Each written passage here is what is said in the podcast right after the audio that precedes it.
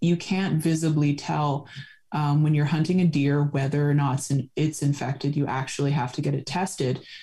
And you know the problem with the government not informing indigenous hunters oh yeah you, you can bring your head here and, and we'll inform you we're making it easier for for nations to you know have their own testing sites it, it creates a bit of a problem.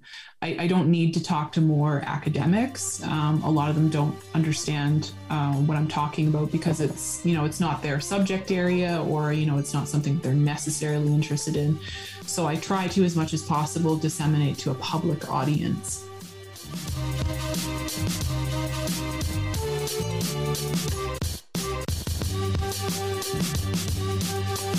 Welcome back to another episode of Radical Narrative. I am your host, Mylan Tootoosis. Today I'm sitting down with Arlana Bennett, a PhD candidate at the University of Alberta. Her research concentrates on chronic wasting disease. For some of you out there, you may know that chronic wasting disease is a growing concern on the prairie in both Alberta and Saskatchewan, but also generally in North America. But of course, this being Radical Narrative, we're going to have a specific conversation about Alberta and Saskatchewan. We talk about how the province is really dropping the ball in terms of informing Indigenous land based users on this disease and how it's spreading. We also talk about the importance of testing deer for chronic wasting disease. I know a lot of people don't have the time or refuse to. The reality is, it's getting crazy out here. Climate change is here, the land is changing, and we have to be vigilant and observe the land changes to keep ourselves safe, to keep our people safe, to keep our children safe. I no longer feed my daughter's deer unless I know it was tested. That's me personally. We're going to talk about that in this episode. But we also have a conversation about university life as PhD candidates, as grad students who are Indigenous. So, all you nieces and nephews out there who are listening to this episode who are doing your undergrad, we give some advice. We talk story about, you know, the struggles of what's going on. That was really beneficial. I'm really glad we had that conversation and it's here for you. Some of you may be wondering who is playing in the background. Well, this is Kamuela Enos. We sat down with him on a previous podcast. Turns out he has a creative side. He loves making music too. So he reached out and said, Hey, Mylan, I have a creative side. I make music. Feel free to use some of this on your podcasts. And of course, we're going to oblige some amazing tracks here that you could listen to in upcoming episodes. And of course, we're still going to utilize our donated piece from the Boss of Three that will be coming out in future episodes also. So, in the meantime, sit back, relax, do what you're doing, whether it be driving, skateboarding, beadwork, whatever our listeners do while they listen to us. As we bring you this pretty cool episode with Arlana Bennett on chronic wasting disease and university life.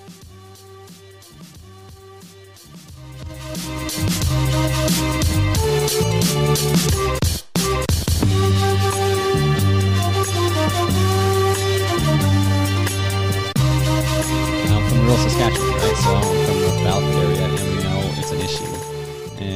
not many people are talking about it, like for, for various reasons. I guess we'll jump into that. But mm-hmm. one of the mm-hmm. reasons when when I, when I found out that you're doing research and your PhD work on chronic wasting disease, I was like, I need to sit down with her and have a con a conversation so people could hear yeah. this because it's super important, right? Mm-hmm. Yeah. Um. But why don't you go ahead and tell us about yourself, who you are, where you come from, however you want to introduce yourself in your own way. Yeah. Um, so I'm Arlana. Um, I am a Anishinaabe and I have um, German, Scottish uh, on my mother's side. So I look predominantly white um, for the most part, unless you're Indigenous and you can kind of you can kind of tell. um, but I grew up in BC uh, in the Kamloops area, so unceded Secwepemc territory. Uh, and then I moved to the Shuswap. And so I, I really uh, re- really miss that territory. It's it kind of became really part of my identity um, when I was younger. I ended up moving to Alberta uh, after I graduated to pursue uh, BH. Um, my bachelor of arts in uh, english so that was my first degree and then i did a second degree uh, bachelor's degree in honors sociology where i focused on uh, environmental studies uh, kind of predominantly and so that really pushed me towards uh, doing a Master of Science at the University of Alberta, where um, I worked with Brenda Parlee, um, and then I ended up working with Dr. Kim Tallbear. Uh, she, Brenda, I'm not sure if you're familiar with her, but um, she happens to get a lot of uh, research projects going. And predominantly they are with um, Indigenous communities uh, on um, wildlife monitoring and management. Uh, co-management and basically anything to do with um, environmental studies in indigenous communities and so she had this uh, chronic wasting disease project and, and for me i hadn't um, landed on a project for I think almost two years into my master's degree, and it, it takes about two to three years to finish the Master of Science uh, in that program. And so uh, the chronic wasting disease um, program kind of came up, and I was like, "Oh, okay, this is interesting." So, so my interests predominantly are um, with kind of indigenous issues, political issues uh, more broadly. And so I like to intersect uh, environmental issues and then also um, Indigenous issues, Indigenous political issues.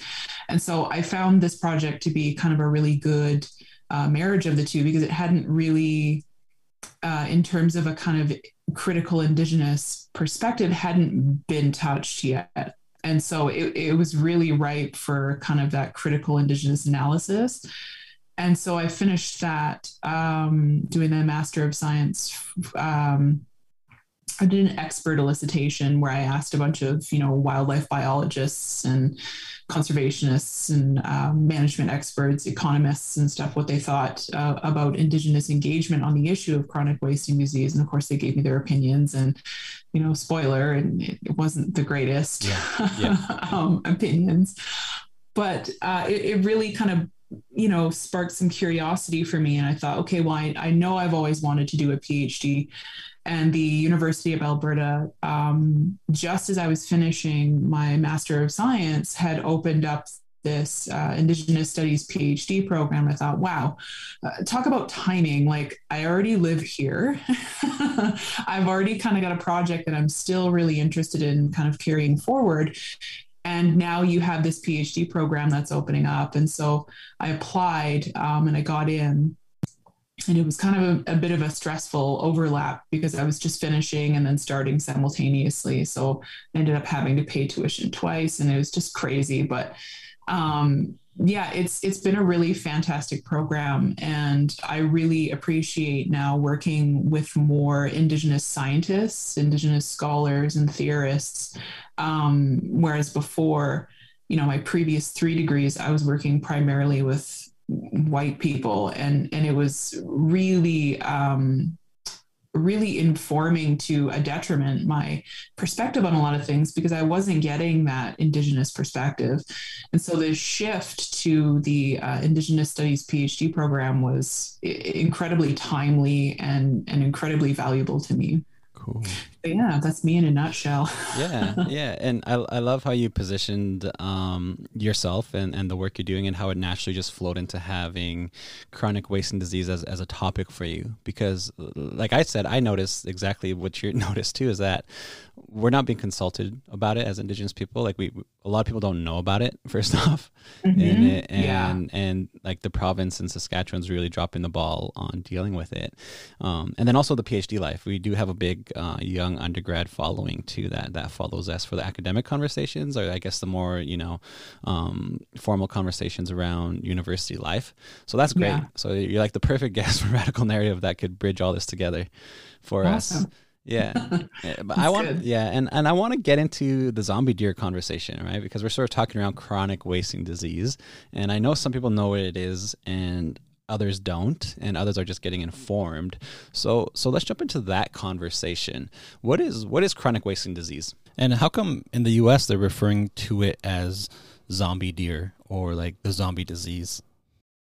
So, first of all, and I like to clarify this for everyone, because I have seen this rhetoric pushed around, especially in the US, and it's starting to become a little bit more pervasive in, in Canada now. Mm-hmm. Um, this zombie deer disease um, narrative that they're really pushing in the US. And you know it's it's just to get people alert and and scared just enough to kind of become active which is kind of stupid um, in terms of risk communication it's really the wrong way to go but um, so it's not it's not zombie it's not zombification of an animal. So the animal isn't dying and then coming back to life and walking around. It's basically just the animal is deteriorating such that it starts to look kind of like a zombie kind of.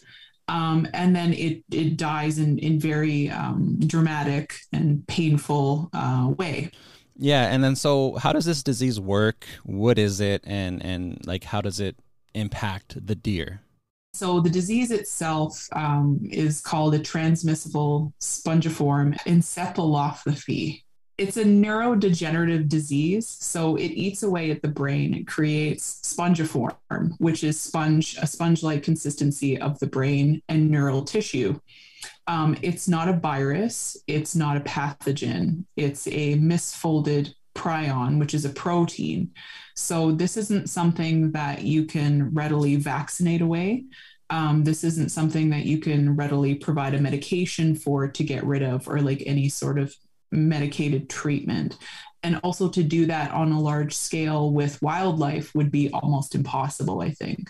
You would have to corral all the deer, you know, all the moose, all the elk. It's just not going to happen. It's not feasible.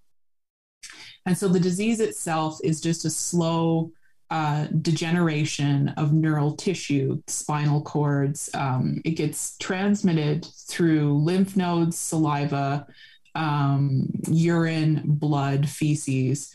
The really unfortunate thing about this disease is that it stays bioavailable. So uh, easily able to pick up in the environment um, in soils. So when animals shed the the prions, the infected prions, it stays available for I think about three years. So if you have a group of animals, for instance, like white-tailed deer or mule deer, who tend to kind of congregate together uh, in the winter months, they're shedding prions into the soil. It's staying in the ground um, if new deer come into that area where you have deer that have shed a lot of prion into the, the soil and it's kind of become stuck there because it sticks to clay um, what'll happen is the animals will come in they'll you know eat some of the forage off of the ground they'll end up picking up some of the soil maybe even some fecal matter or you know whatever sort of fluids have been left around and then they become infected and so it's kind of a it's a really complicated and, and complex issue. So getting rid of it in in the environment is going to be incredibly difficult if not impossible. And so management isn't looking at um, eradicating it in wild populations because they can't there there's no funding for that. To do it would be in, like a monumental task. So at this point what what they're saying especially in saskatchewan and uh, definitely here in alberta is that it's endemic. So it's kind of like at a a crisis point. And uh, they're basically just trying to contain it. And that's about it yeah, that's literally just about it, right? it's like mm-hmm. yeah. I said, yeah, and I, I met you on a meeting, a con, like I guess an informal consultation where they're just consulting land users and things like that, and and I heard you talking about this, and and that's literally the conversations I picked up too was not much is happening with chronic wasting disease, but it, but it's out there, and it like you say, it's in the soil. Um, it impacts predominantly cervids, so like like deer, elk, um, potentially moose also. Um, and and so I guess we could d- jump into the conversation of of where did this come from? Because I, when I do bring it up with local hunters or even elders, that it's news to them locally. Like they don't remember it specifically being in the area, and it's kind of shocking for them. Um, and then also at the same time. Well, let's just start with that. Like, where did, where did it come from? Because it's not technically, it hasn't been here before by the sounds of it when people hear about it. No. So uh, it, it's kind of an interesting conversation. Um, and there's not a lot of research around this, but if you kind of read between the lines, you can get a little bit of a sense of, of where this really emerged from. And to be kind of clear, my you know hypothesis, my theory is that where chronic wasting disease really came from was from holding deer and elk captive um, in cervid farms because you see, I think it was in the 1970s, the late 1970s, when it first popped up. Um, and there's two forms. of this uh, chronic wasting disease. I guess you could say. So there's the um, sporadic, which happens kind of naturally. An animal will just all of a sudden develop a misfolding prion, just random genetics, and it will succumb to chronic wasting disease, possibly infecting other animals.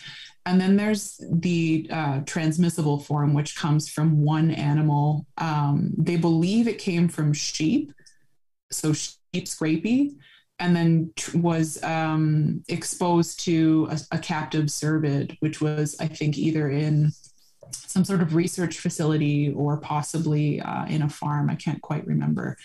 And so you know, cut to 10, 20, 30 years later, we have this kind of proliferation of cervid farms, game farms, especially in the United States. You have people um, shipping cervids across the country at mm-hmm. this point early on. There's no um, management review or you know watching over the the transportation of you know a, a, truck full of animals from one state to another state. They're you know traveling across borders into canada which is where it came from in canada.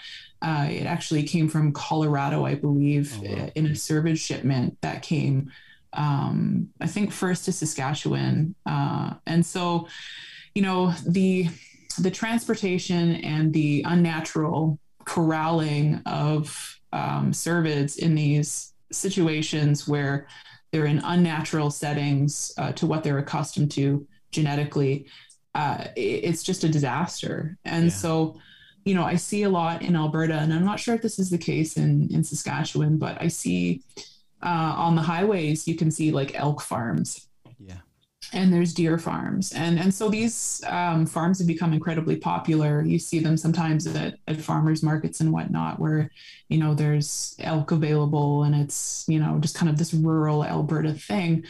Um, if you check the USGS uh, CWD map, you can see there's yellow spots, and those are the spots where uh, farms, cervid farms, have, I believe, depopulated or had positive confirmed cases of chronic wasting disease in their stocks. And then shortly after, you will see from that area um, cases, positive cases of wild uh, cervids becoming infected. Yeah. And so at this point, it's kind of hard to tell whether or not, you know, is it the wild um, cases of CWD coming into the you know, captive cervid farms, or is it the captive cervids who have come from wherever, um, who may or may not have already been infected, then infecting the um, the wild populations? Mm-hmm. And so, you know, it's it's really, I don't know, it's a bit of a quagmire because nobody has an answer, or at least nobody's talking about it. Yeah. And I think a lot of that has to do with the kind of economics of um, cervid farming and how it's kind of a revenue generator. And the province of Alberta, I don't think, is going to shut that down anytime soon, which is really unfortunate. And I, I, know on the Saskatchewan side, the conversation is who's going to flip the bill then for all these elk farms if they do have to depopulate or get rid of whatever they're they're doing with them. Um, mm-hmm. And so there's always barriers with those conversations. So yeah, economically, it just sounds like no one wants to flip the bill or have a real conversation about dealing with it on this side. Right. Um, and and for me, it's just like this is like obviously a settler colonial issue. like it, it, it yes. reeks of like you could apply a decolonial colonial framework to this conversation and it applies. it's like, yeah. wow, this is this is like an end time scenario in my mind. Mm-hmm. Mm-hmm. Um, and I guess like the big question too that when when I explain this to people who aren't familiar with it, because a lot of like locally, a lot of hunters subsistence hunt, um, yeah. and and the question they ask is is can it impact humans? Mm-hmm. And so research shows and, and the most recent research i think up to this this year um, it hasn't it hasn't been transmitted from cervid to human. And there was actually a case in the united states um, i'm not sure if it was the us or if it was around wisconsin or something where and i think it's wisconsin where it's kind of become really endemic. Um, there was a case of um, an employer had a party and they served uh, venison, I believe it was, and it turns out that the the venison was actually infected with chronic wasting disease, and so there were about I think 80, 80 people who had consumed it at the very least. And so they followed them for an extended period of time to see, you know, are they going to develop um, the Creutzfeldt-Jakob disease, which is the the human form of um, prion disease.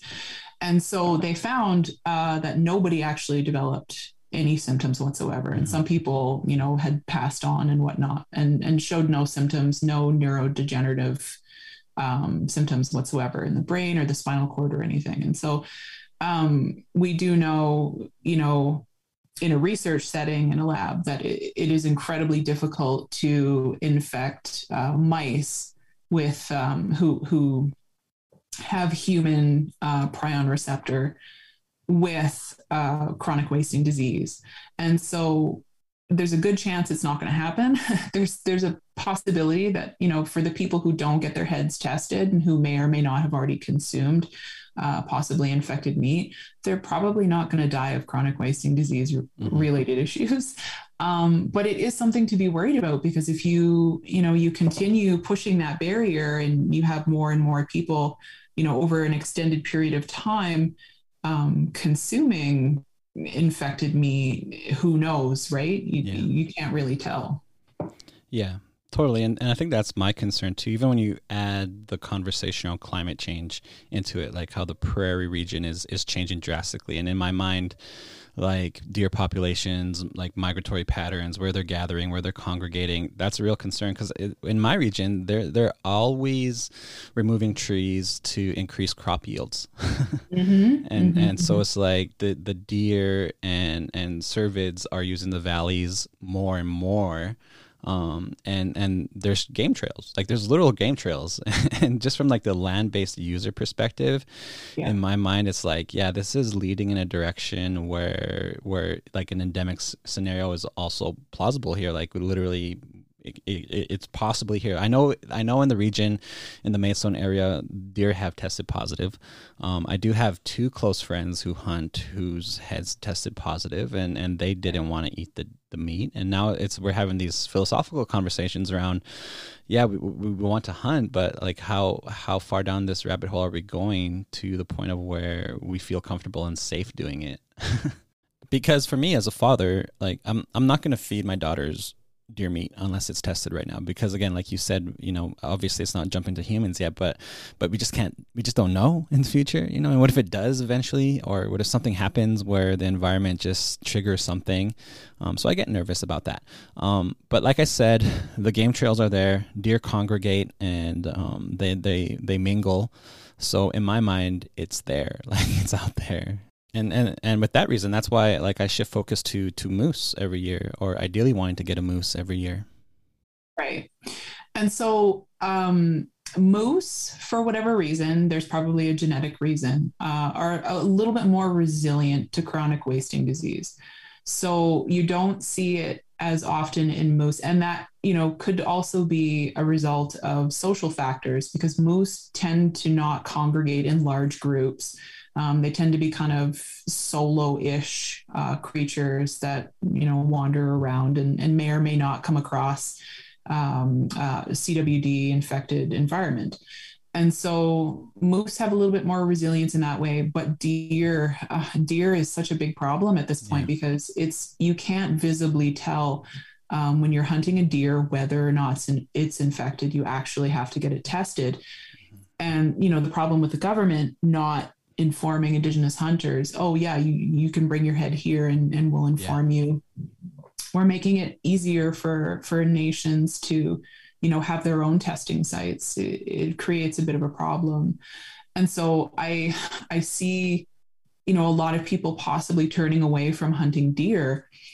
And you know it's really unfortunate because i know you know deer is it, it's not as important um, as moose. Moose is a little bit more important, especially if you're a subsistence hunter. Mm-hmm. You know, getting a moose is is like hooray, yeah.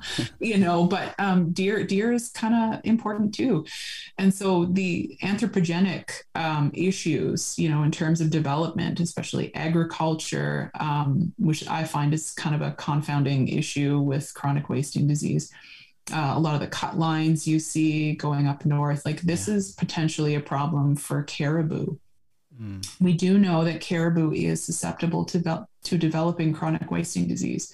So, you know, the, the one way that it could possibly migrate north into really vulnerable caribou herds would be, you know, potentially through white-tailed deer and through um, you know human development cutting all these trees down making the landscape more um, you know attractive to deer yeah. kind of wandering through right yeah yeah totally totally. And and I guess it's like a like I don't have the answers. I'm, I'm just posing these questions for everyone to to begin to think about it and raise awareness around it. Um, and I guess like the conversation too is is well, I, I what I want to highlight too is I do know that testing in Saskatchewan sucks.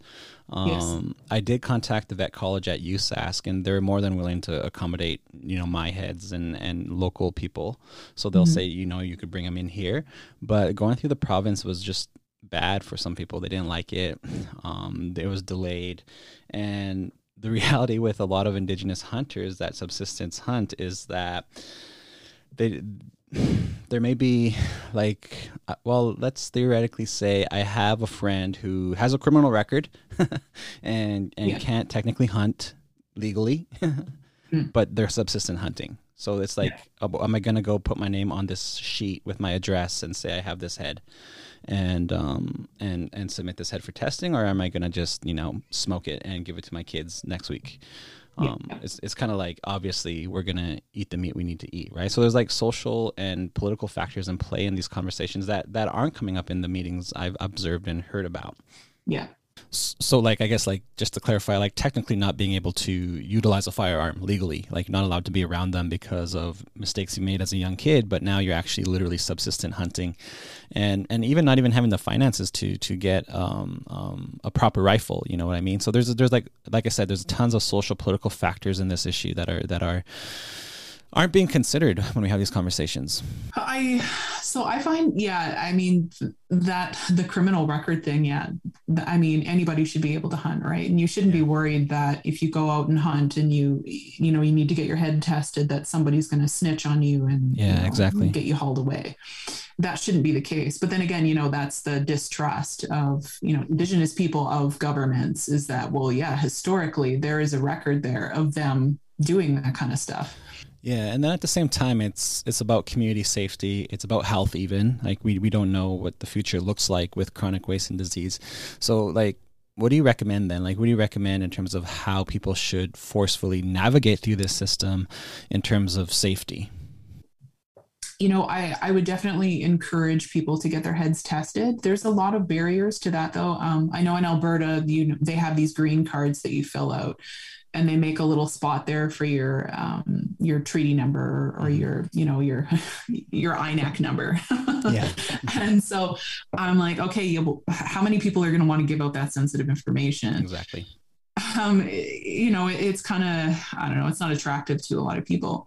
So there are barriers in terms of people, Indigenous people, getting their heads tested in terms of distrust, in terms of not wanting to get o- give over private information, um, in terms of not knowing where to go, where to take your heads. And then there's also the kind of social cultural component too, where you know you have a moose. Should you get the head tested, but you you need the moose nose for moose nose soup. You need it for ceremony or something, right?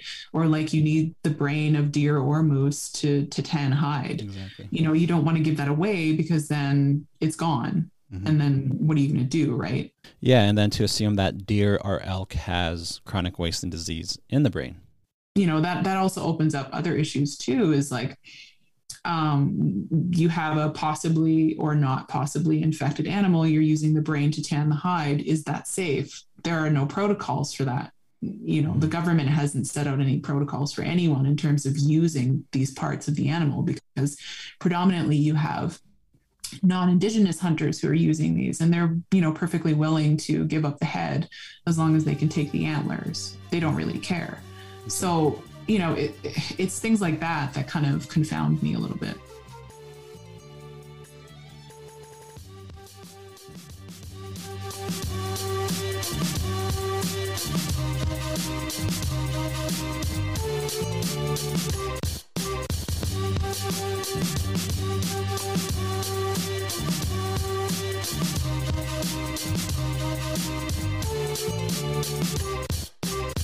I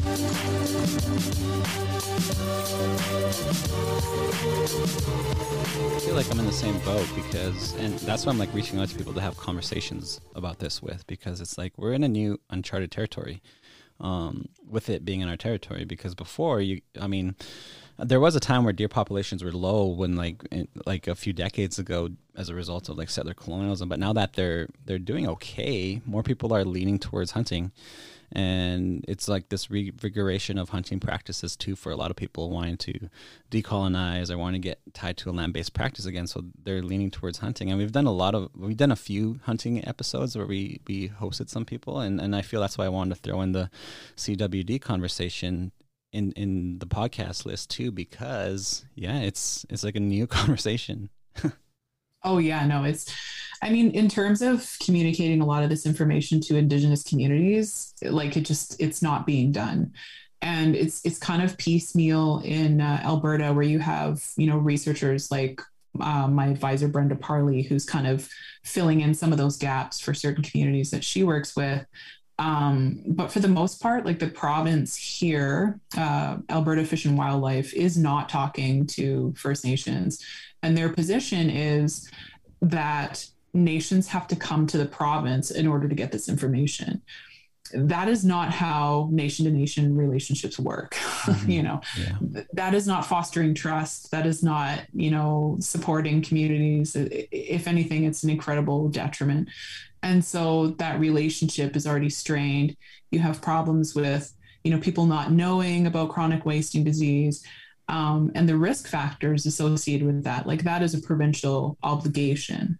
Yeah is to communicate to the people the risk factors associated with consuming the animals and how to get them tested and how to you know strip an animal down properly so as not to, to risk yourself or spread it in the environment and so i see both you know alberta and saskatchewan handling this quite poorly yeah mm-hmm. Yeah, they do. I did, I, in all honesty and all transparency, I did reach out to the province to jump on the podcast too, and they referred me to media relations.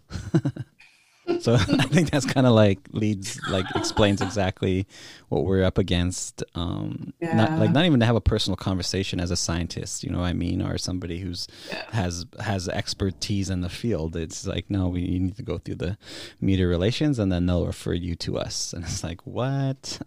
Yeah, yeah. yeah. So kind of a canned response. Yeah. Yeah, yeah, it's it's really unfortunate. Um, I know in Alberta here, there's um, kind of what they call um, delegated administrative organizations. So, interestingly enough, the um, Hunters Outfitters Society here is a DAO, which is kind of an arm's length um, government agency, and they're outfitters, and so they're you know they're in direct communication with the province on getting research done on um, getting testing and like basically the province is catering directly to these these groups these daos there's uh, a couple research bodies and conservation groups and, and they're predominantly made up of non-indigenous peoples.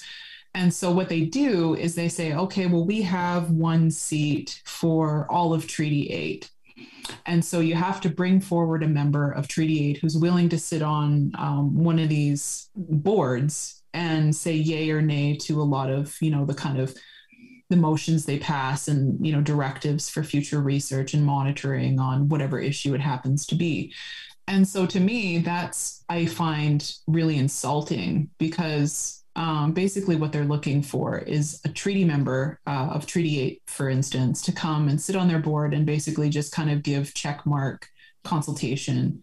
Um, if that person comes yeah. from Treaty 8, then yay, we've consulted and you know we don't have to worry about the indigenous population.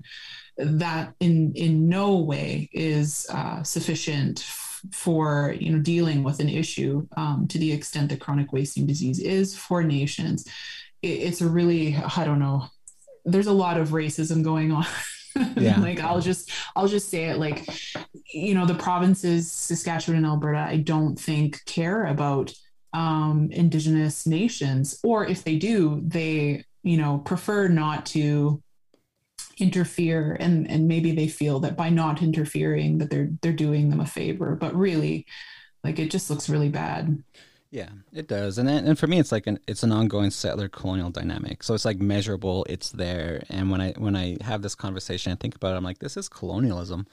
This is like colonization straight up. Yeah. Um, so I guess I'll ask that you ask that as a question to you: is is is chronic wasting disease tied to settler colonialism?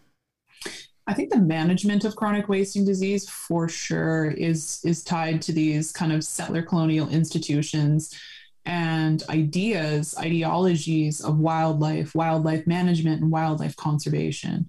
And so the North American wildlife management framework that uh, both the US and Canada use um, was designed in such a way to explicitly curtail the sale of um, and economic use of wildlife. So, you know, moose, deer, elk, and all of that um, would be considered in there.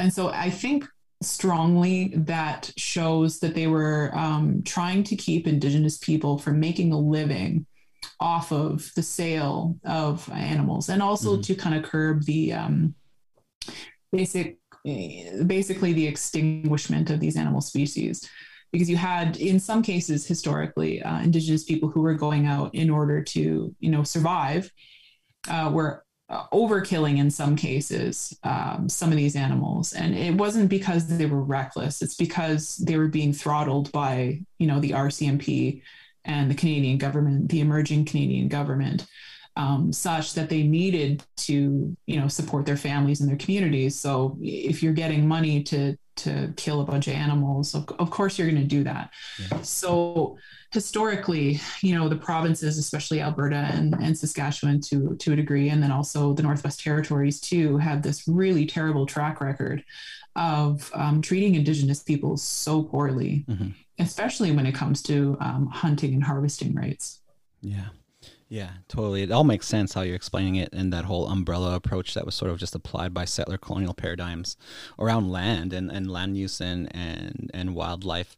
And like for me too, like when I, I hear you talking about this, I keep thinking about like land back co- concepts that people are promoting, but then at the same time, it's like, that's a really romantic notion these days because for me like mm-hmm. land back would literally be addressing chronic wasting disease conversations or having a united front against this type of settler colonial approach Right, exactly. And I think in terms of land back, because I'm trying to, you know, think through the idea and the lens of land back in terms of management of wildlife diseases. And so so what is land back in, in the context of chronic wasting disease? Well, I think what that means is that it's giving indigenous nations the right to manage and monitor the mm-hmm. disease on their own terms yeah. and not have to wait for the province to come and, and you know give them the information that they need and so what you know what would that look like? Ideally that would look like nations having enough funding to do research with universities and coordination um, to monitor and develop new uh, testing strategies on on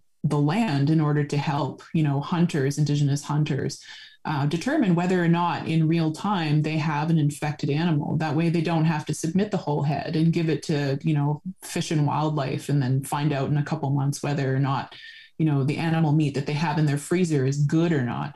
Like it, it's to me land back also means indigenous peoples being able to be in control of determining whether or not something is safe for them. Mm-hmm, mm-hmm. yeah totally. I agree. That's it on the point. Like that's on point. I love it mm-hmm. Yeah, and I think like especially where I'm at now with like being a father, living out in my traditional territory, a little bit older in age, um, like you know my mid 30s now. It's like I'm starting to think more structurally about these things in terms of infrastructure. Like yeah. like yeah, I I could go out there and yell land back all I want, but I need to know what I'm going to be doing when right. when we get that back or what type of systems are in play and and that's what comes up to for me in these conversations and everything you're saying is just like this is the direction. like that's we need that infrastructure. We need those systems. We need, and if we can't even come up with testing strategies, then I think we need to reflect on that. You know what I mean? Like if we can't come up with a way to mitigate this, then that we need to have a really big self assessment about our nationhood. Yeah, and I think you know there is a role for non-indigenous researchers, scientists, and institutions to to help support um, indigenous nations in this regard. And so it's a matter of doing that work, but in such a way that the nation is guiding the directions mm-hmm. and the outcomes um, yeah. for the nation explicitly. And so, you know, in research, you see a lot of this work kind of being done in different uh, in different fields. But you have like two-eyed seeing, for instance, where a lot of kind of researchers are trying to work with indigenous knowledge and indigenous communities, but in a way that's more quote unquote decolonial. Yeah. Um, I think we need to be focusing more on the anti-colonial frameworks, yeah. and we need to take the uh, the knowledge and the resources and funding and everything that these non-indigenous institutions have, and we need to give the keys and the control over to indigenous nations to then you know develop the questions. Uh, guide the research and then you know reap the results for themselves yeah that's awesome yeah I like it. I like it. That's really cool. Um, so uh, one question that comes up for me is is why do you f- what, what what are your thoughts on why people aren't concentrating on chronic wasting disease? Because it seems like it's it's not on people's radar in general, and then when you do bring it up, especially with even like local land based users, they're, they're surprised to hear about it. I think a lot of that has to do with the lack of communication. Um, I know here in Alberta, so again, the DAOs, uh, which are predominantly non-indigenous, are getting up-to-date information regularly about chronic wasting disease. And a lot of that has to do with the fact that they are arm's length uh, government organizations. They are non Indigenous, coincidentally, and that's me being sarcastic. Mm-hmm. Yeah. but a lot of it has to do with the government wants to see and support um, the cervid the cervid economy and so they don't want to curtail that in any way and part of that cervid economy is also the hunting economy indigenous people predominantly don't pay into the hunting economy the way that non-indigenous people do so they're not as much of an economic uh, generator mm-hmm. and so i think part of that has to do with why they're not communicating with them as much and that and they you know possibly think that indigenous harvesting um, is just not something they should be concerned about or doesn't happen or you know it could be any number of things yeah. um, i think it's reflective of this kind of racist um, wildlife management perspective of just not communicating with indigenous people because you feel you don't have to or because it's too complicated or because because because because. I'm, I'm sure they have lots of reasons. And so I think that's why a lot of people are kind of uninformed about it, is because number one, they're not getting the information that they need to be getting because they happen to be indigenous.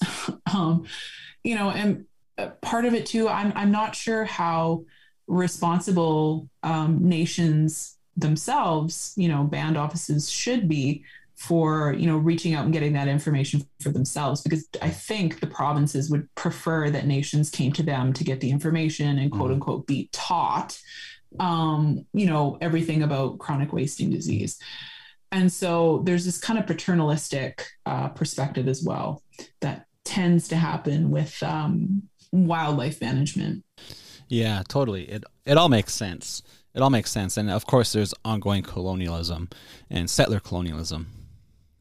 So I have a question. Um, there was an article that came out where they figure that some deer did have COVID 19 and do carry COVID 19. Um, can you explain that to us? And ultimately, what are your thoughts on that? So yeah, there was some testing done in the U.S. and and what they found out is that there are white-tailed deer um, showing antibodies for uh, SARS-CoV-2, which is COVID COVID-19, right? And so um, basically, what they're speculating is that um, the the wild populations of deer somehow contracted COVID nineteen, most likely by coming into contact with people or other animals that were carrying um, the virus, and so I mean, in in my mind, because humans are everywhere, and also because um, you know we're we're farming um, deer, for example, deer and elk um, and deer are attracted to feed from agricultural lots. Um, my theory is that it probably um, what happened was is the deer were coming into contact with feed from an agricultural lot, either that was um, deer or cow or, or whatever, and the animal was in, infected on the agricultural side um, with COVID, and then the deer picked it up and then kind of transmitted it through the wild population. Um, there's also possible speculation that it could be an environmental contamination.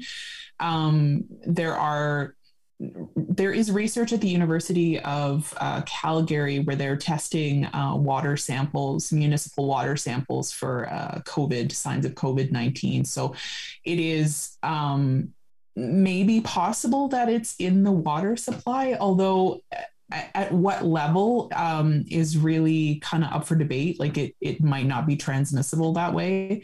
Um, the filtration systems could be, you know, cleaning it out. So I, I don't know that that's the way that um, white-tailed deer are picking it up. My my strong belief is that they're they're picking it up from um, domestic livestock um, and then kind of spreading it about in in the wild population. Yeah, yeah, totally. And I think that's just like the reality of of being in a pandemic. You don't really know until you get the hindsight clarity, right? And it's just kind of just like rolling with the punches right now.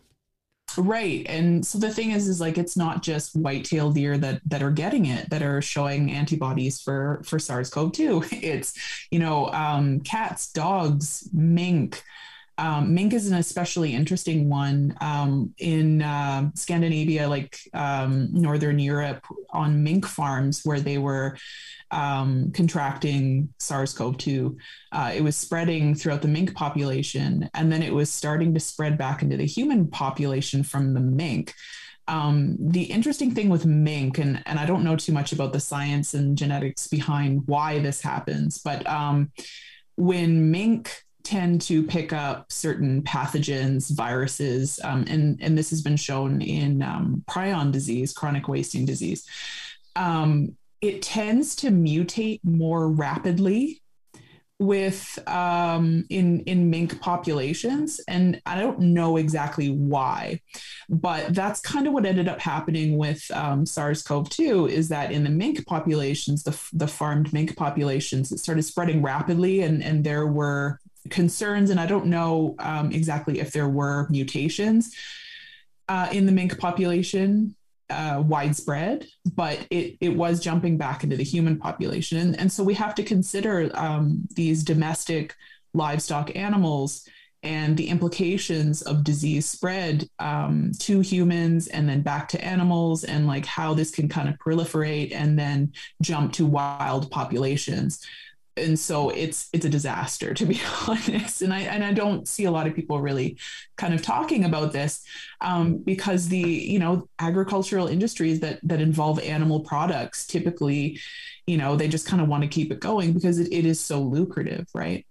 Yeah, totally. And I think that's sort of like one of the reasons why we want to have this conversation, especially for our listeners who are hunters and land based people, is that it's something we have to take into consideration constantly to and just get the dialogue going amongst our communities. Because like we highlighted in the podcast is that we're not really at the table or we're not on the forefront of these discussions. No not at all. And you know the the really uh, the thing that kind of puts me at ease though with with this kind of jumping between species um, and this is how these things start in the first place. They come from animals they jump to people and then back and forth um, is that it's not you know it's in white-tailed deer but they're not spreading it to people which which is great. Um, and we don't know yet whether or not this is killing the deer. Um, we do know that if you consume deer that have had uh, sars-cov-2 you're most likely not going to get it. Um, so the risk is very low. And so that's kind of maybe a bit of a silver lining but the fact of the matter is is it, it kind of brings our attention back to the matter of okay well as people we are spreading this disease not just amongst ourselves but we're also spreading it to animal populations the implications for that um, you know further on down the line could be problematic but so far not yet yeah yeah totally awesome Cool. Is there anything you'd like to add about the COVID 19 and deer conversation? Because I think that's pretty solid, everything we got there. Yeah, no, I, I think I think that's about it it. Is just basically, you know, alerting people to the fact that you know you don't have to worry about eating deer if if you think it may or may not have SARS-CoV-2, um, you know, COVID-19. Um, be more concerned about um, chronic wasting disease and definitely have your animals tested. And, you know, if you're breaking down an animal, definitely wear gloves. Um, but other than that, I, I think it's, you know, it's okay at this point and it's not anything to be specifically alarmed about. Yeah. Yeah. The initial alarm was like, whoa, that's interesting. And then when we dive into the conversations, it sounds like it's, you know, it's, it's, it's interesting, but not as alarming as some people would initially have thought. No. And, and I was kind of, um, you know, wondering where the conversation was going to go and if it was going to, you know, devolve into, oh God, we have to cull all these animals because they're going to spread COVID 19 everywhere. so, and, and, you know, that's not the case. Um, that might be the case with like cats and dogs because they're getting it as well, right? So, you know, we're not going to go out and put all our cats and dogs down because they're spreading COVID 19. It's, it, it doesn't, a lot of these, um, you know animals that pick up covid-19 they're they're not spreading it to the human populations. It's kind of just you know running its course through their populations and then that's about it. So you know we're all kind of collectively experiencing this pandemic um, and nobody really knows you know how the animals are faring. Yeah and there's lots of considerations here. Like i said part of the reason why we wanted to have this podcast is because there are land-based practitioners who listen to this and indigenous hunters who who are thinking critically about the landscape, the politics, and the economics in our territories. And and this is all part of that conversation. And that's why I wanted to have you here to have a conversation around chronic wasting disease and ultimately even COVID 19 mm-hmm. and deer now. Um, but also on on the other side of the equation for the podcast is we have a lot of like um, young up and coming scholars that listen to these episodes too um, mm-hmm. and just in, in in terms of your approach and your research is there anything that you learned or anything that was surprising to you in terms of doing research on chronic wasting disease and i guess in general the prairies yeah um, i mean there was quite a bit um, being an indigenous researcher, indigenous PhD student, um, especially in my my master's degree, it, it was kind of interesting for me um, because again, I don't I don't necessarily look that indigenous, mm-hmm. even though I have a status card and you know. yeah. um, so for me, um, I did some interviews with some non-indigenous people, and they didn't know I was indigenous, so they were just talking their talk about you know some kind of shady stuff about indigenous people and to be an indigenous researcher sitting here listening to these people you know go on about kind of disparaging things about indigenous people. And so you know there was no um there was no talk about that with my advisor or my department about you know how do we handle this? Um, how how do i go ahead then and analyze analyze this? Yeah. um, impartially yeah. you know? And so that that was a bit of a shock for me um, you know, there's there's other shocks too. The the institution itself, depending on on what um, faculty or department you have to happen to be in, may or may not be as accommodating um, in terms of dealing or helping support, um, you know, faculty students of color. Mm-hmm. And so, you know, moving from one department that was predominantly um, non-indigenous but had some indigenous students feeling kind of alienated and not supported to a certain degree. And then moving over to uh, a faculty that was predominantly indigenous feeling you know seen and and more um, supported in that way was definitely a bit of a relief. You know these institutions are very challenging and uh, difficult for especially indigenous people to navigate because they are so incredibly colonial. Yeah yeah, especially like being on the front line and having to sit with like settler colonialism. It sounds like that was really challenging. Mm-hmm, mm-hmm. Yeah. So, so as a researcher, as an indigenous researcher, who do you identify as your audience? Like, who do you see interacting with your your work on chronic wasting disease the most?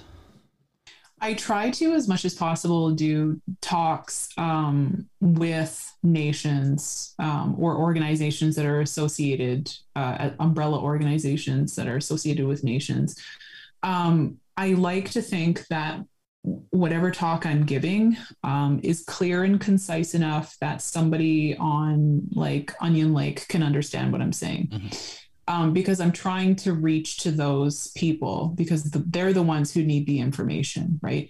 I, I don't need to talk to more academics. Um, a lot of them don't understand uh, what I'm talking about because it's, you know, it's not their subject area or, you know, it's not something they're necessarily interested in.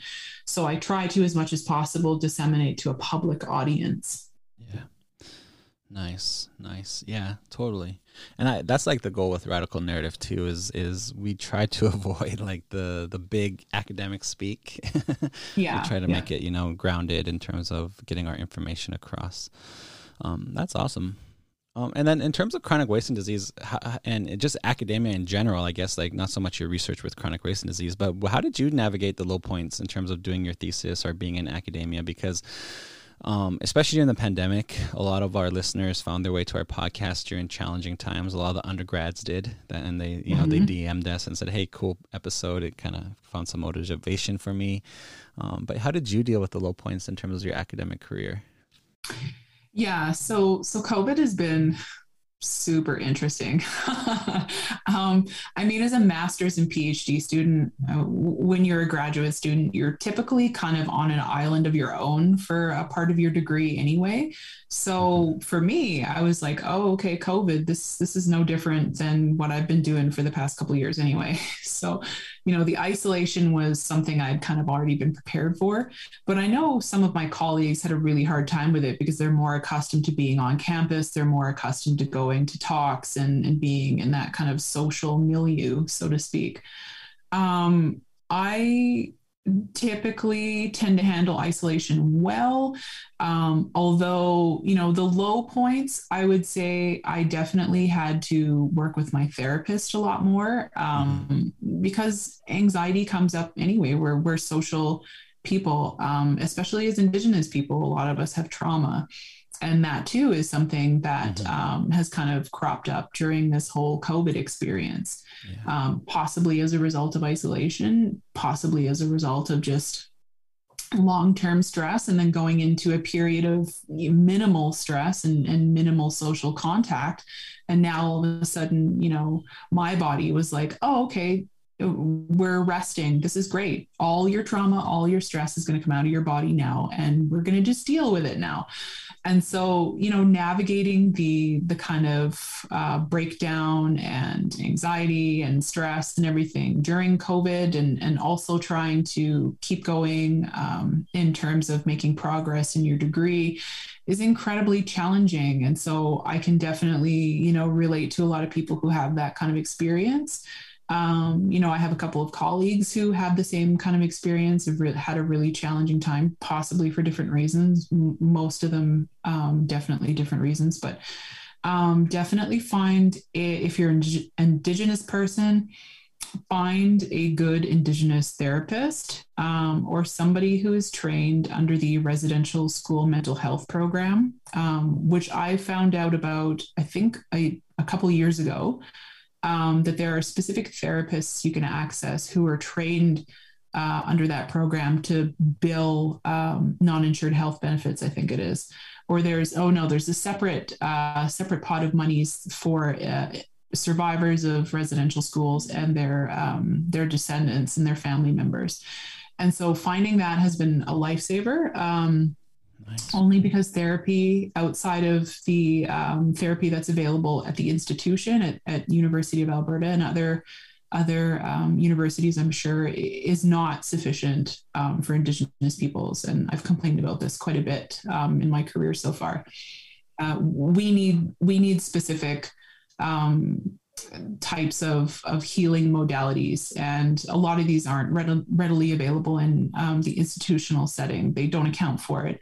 And so I, I had to spend a year um, looking for uh, my first therapist. And then I moved on to another one who is um, Indigenous and, and dealing with Indigenous issues predominantly. So you know, I, I, advocate for undergrads and new grad students to, even if you're not feeling it right now, or if you have been, look out for those uh, programs, those uh, therapists, because you're going to need it. Yeah. That's awesome. I love how we normalize this conversation because that's some of the insights and conversations I like to have too, honestly, is mm-hmm. that we need a lot of like mental health support just in terms of not only academia, but just like you say, the struggles of being Indigenous and resolving trauma as we're moving forward, working in an institutionalized space. And yeah, it, the mental health within those institutions is not adequate for a lot of our, our people, especially undergrads. And, and, and I'm, I want to position that specifically for our undergrad audience too, is that, is that it's okay to ask for help. Like we're, we're grad students, we're both PhD, doing our PhD, and and we lean on mental health more. I feel than on academic support. Oh, for sure.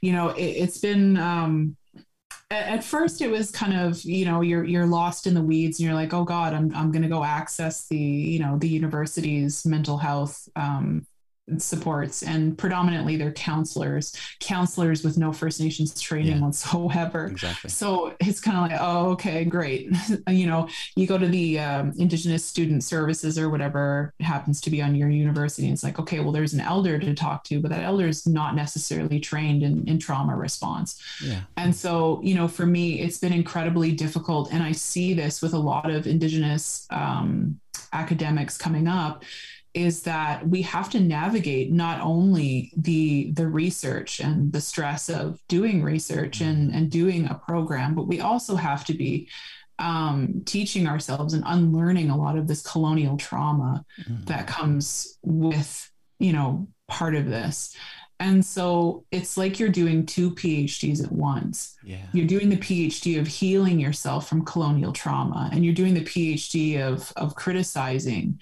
um, the the Canadian government or the yeah. U.S. government for what they've done to us. So, you know, I, I feel like I should be getting a second doctorate at the yeah. end of this. totally. Totally. And I'm a long hauler with my PhD. Like I'm the department snail, I say. But mm-hmm. literally, everything I'm working on is personal. like yeah. the political commentary, my political ecology approach, that's based off like living in a colonial world and navigating the chaos. It's not like I could sit in a library and hash this out in in a semester type thing. It's literally like lived experience. Yeah, and I find it, you know, kind of the expectations of how long you have to to, to finish these degrees really unrealistic especially for indigenous students like mm-hmm. a lot of us are you know we're thrust into these programs with inadequate support and we're put under these time constraints that are only possibly realistic for people who have no pre-existing mental health issues or, or you know trauma whatsoever you know not to say that you know non-indigenous people who are going through a phd program don't have any trauma you may or may not yeah. but i think for indigenous people indigenous graduate students it's incredibly unique situation for us because a lot of us are you know intergenerational survivors exactly. that's in our dna like the genetic component of trauma is passed down in your DNA. Mm-hmm. So whether or not you had a traumatic experience yourself, it's imprinted on you from your parents or even your grandparents. Like that's that's something that, you know, epigenetics is is looks at. And so I feel like there needs to be more of a conversation around supporting indigenous peoples, indigenous graduate students and even undergraduates yeah. because we are not getting a fair shake at this. Like we are starting I like 20 steps behind everyone else. Yeah. Yeah. Wow. I love how you said that. It makes yeah, it is like it, we're not getting a fair shake at this, and and low key, I feel like our generation of PhDs, when we get through this, things are things are going to smooth out for the programs because we'll be the advisors. You know, we, we may be in those positions that determine how our departments and programs operate efficiently. Um, because I feel today that a lot of departments and a lot of programs are dropping the ball and really um, letting their students suffer, or even in some cases throwing them under the bus because majority of indigenous students that I talk to who are in grad school, it's hit or miss with the programs. yeah yeah, yeah. It's, it's hit or miss. So it's cool. You're, you're we're normalizing this conversation and, and you're hitting everything on the head in terms of mental health and, and how we have to support Indigenous students differently. And like even if you just look at the pandemic year, you know the discovery. Well, not the discovery, but you know the the identifying of where where these graves were for residential school children. That's all real ongoing stuff for us. It's not like a secondary experience. It's not like just the news at 11 p.m. It's like literally our story and our programs and a lot of departments and administrations they don't have the emotional intelligence to offer the support which is ironic right? Because it's a place of intelligence but they don't have like an emotional intelligence to foster community love support and and help people motivate and navigate and yeah that experience like really it knocked me out. And i didn't realize I didn't realize it until my therapist, um, who is Indigenous, kind of sat me down and was like, okay, you know, you're you're having some reactions right now. You're feeling very reactive. What has happened in the past month? And then she pointed out they excavated the uh, Kamloops Indian residential school, and I thought, yeah, you know, my I have an I have two aunts, um, not blood related, uh, who who went to that school, wow. and I was getting a call from my one aunt who is um, she was my mother's best friend um, about how she was just struggling, and I thought, whoa, this is this is like in my family, mm-hmm. and so you know that really kind of stirred up a lot of trauma and stress for me. And you know meanwhile i'm kind of sitting here in my office and i'm berating myself for not getting any work done. I'm getting foggy headed i'm kind of you know my progress is really at a bit of a standstill. And i thought well you know what? The reason for that is because I'm having a trauma response. I'm being mm. activated by this experience of reading in the news almost on a daily basis. On my socials, we're yeah. blowing up with this. It's a constant reminder. And so I'm I'm sitting there, I'm like, yeah, I'm I'm reacting. I gotta step back. I have to, I have to kind of move away from this for now because it is having a physical response yeah. in my body.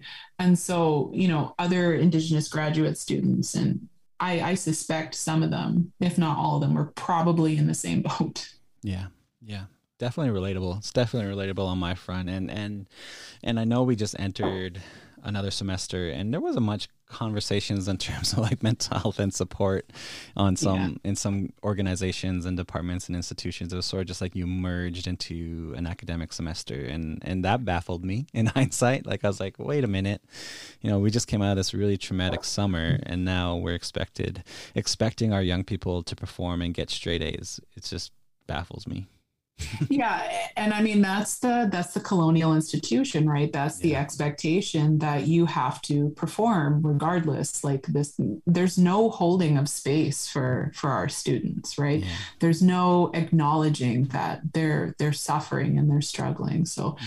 i just you know possibly going forward in in my phd in my academic career this is something that i'll probably you know take forward and and keep pushing for because I mean, how many Indigenous students at the undergraduate level, for instance, have dropped out yeah. because, you know, unknowingly to them, they're having a trauma response because mm-hmm. they're, you know, faced with all of this oppressive colonial information and yeah. and you know basically the institution itself is telling them and trying to mold them to this standard that's just mm-hmm. completely unrealistic yeah. Hmm.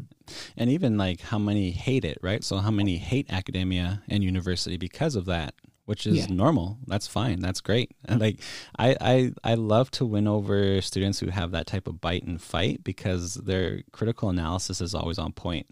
It's like yeah. they're calling out the institution. And if this student walked away from this space, you know, fine by them, but then at the same time it's like that's a very real critical response to the times we're living in is a lot of them hate academia.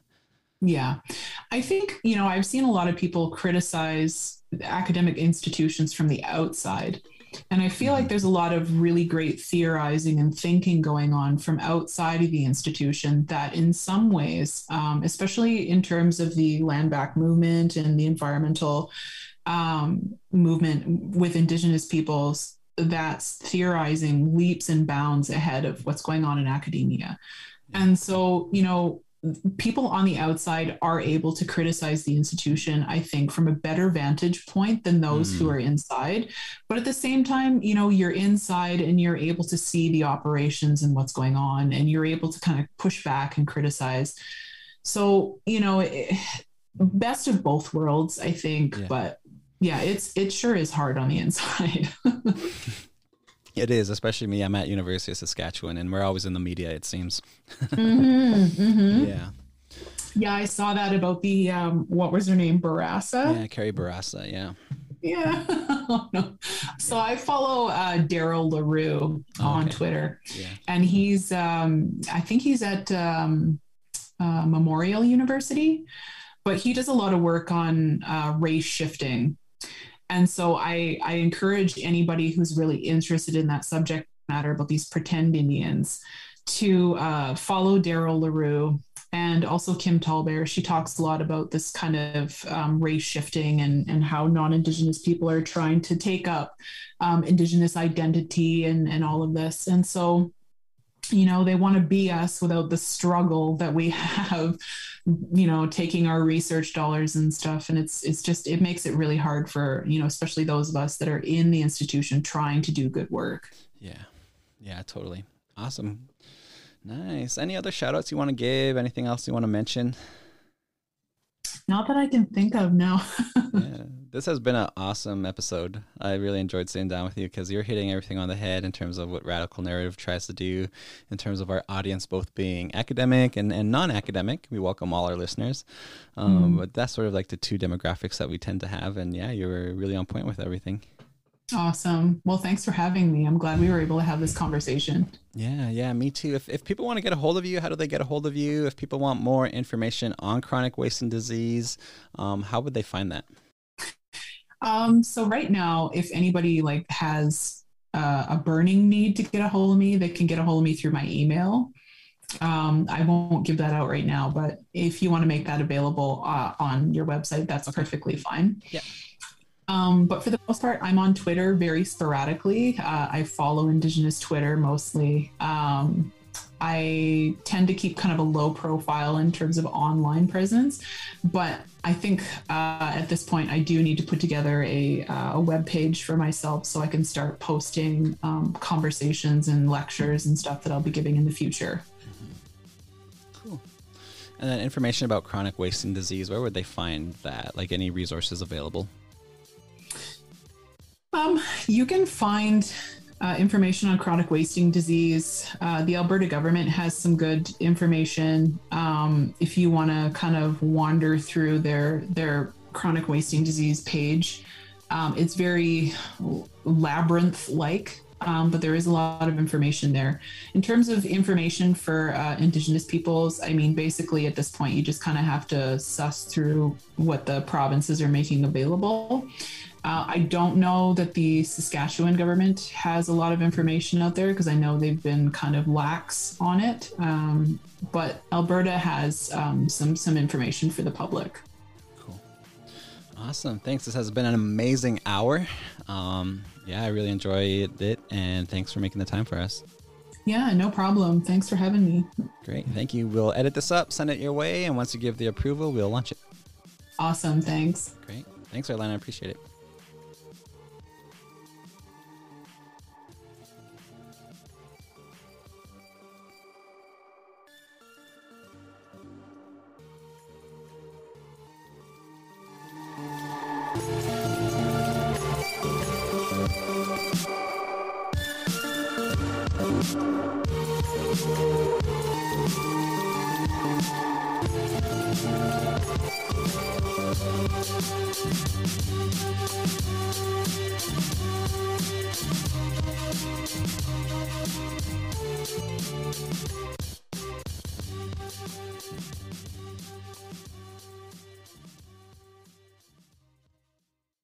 This episode was produced and mixed by Nicola Clausen and Mylan Tootoosis, with additional administrative and production support from Daryl Lucero. If you like what we do, please like, subscribe, and share. You can find us on Facebook and Instagram at the Radical Narrative Podcast. If you wish to contact us, our website is www.radicalnarrative.com.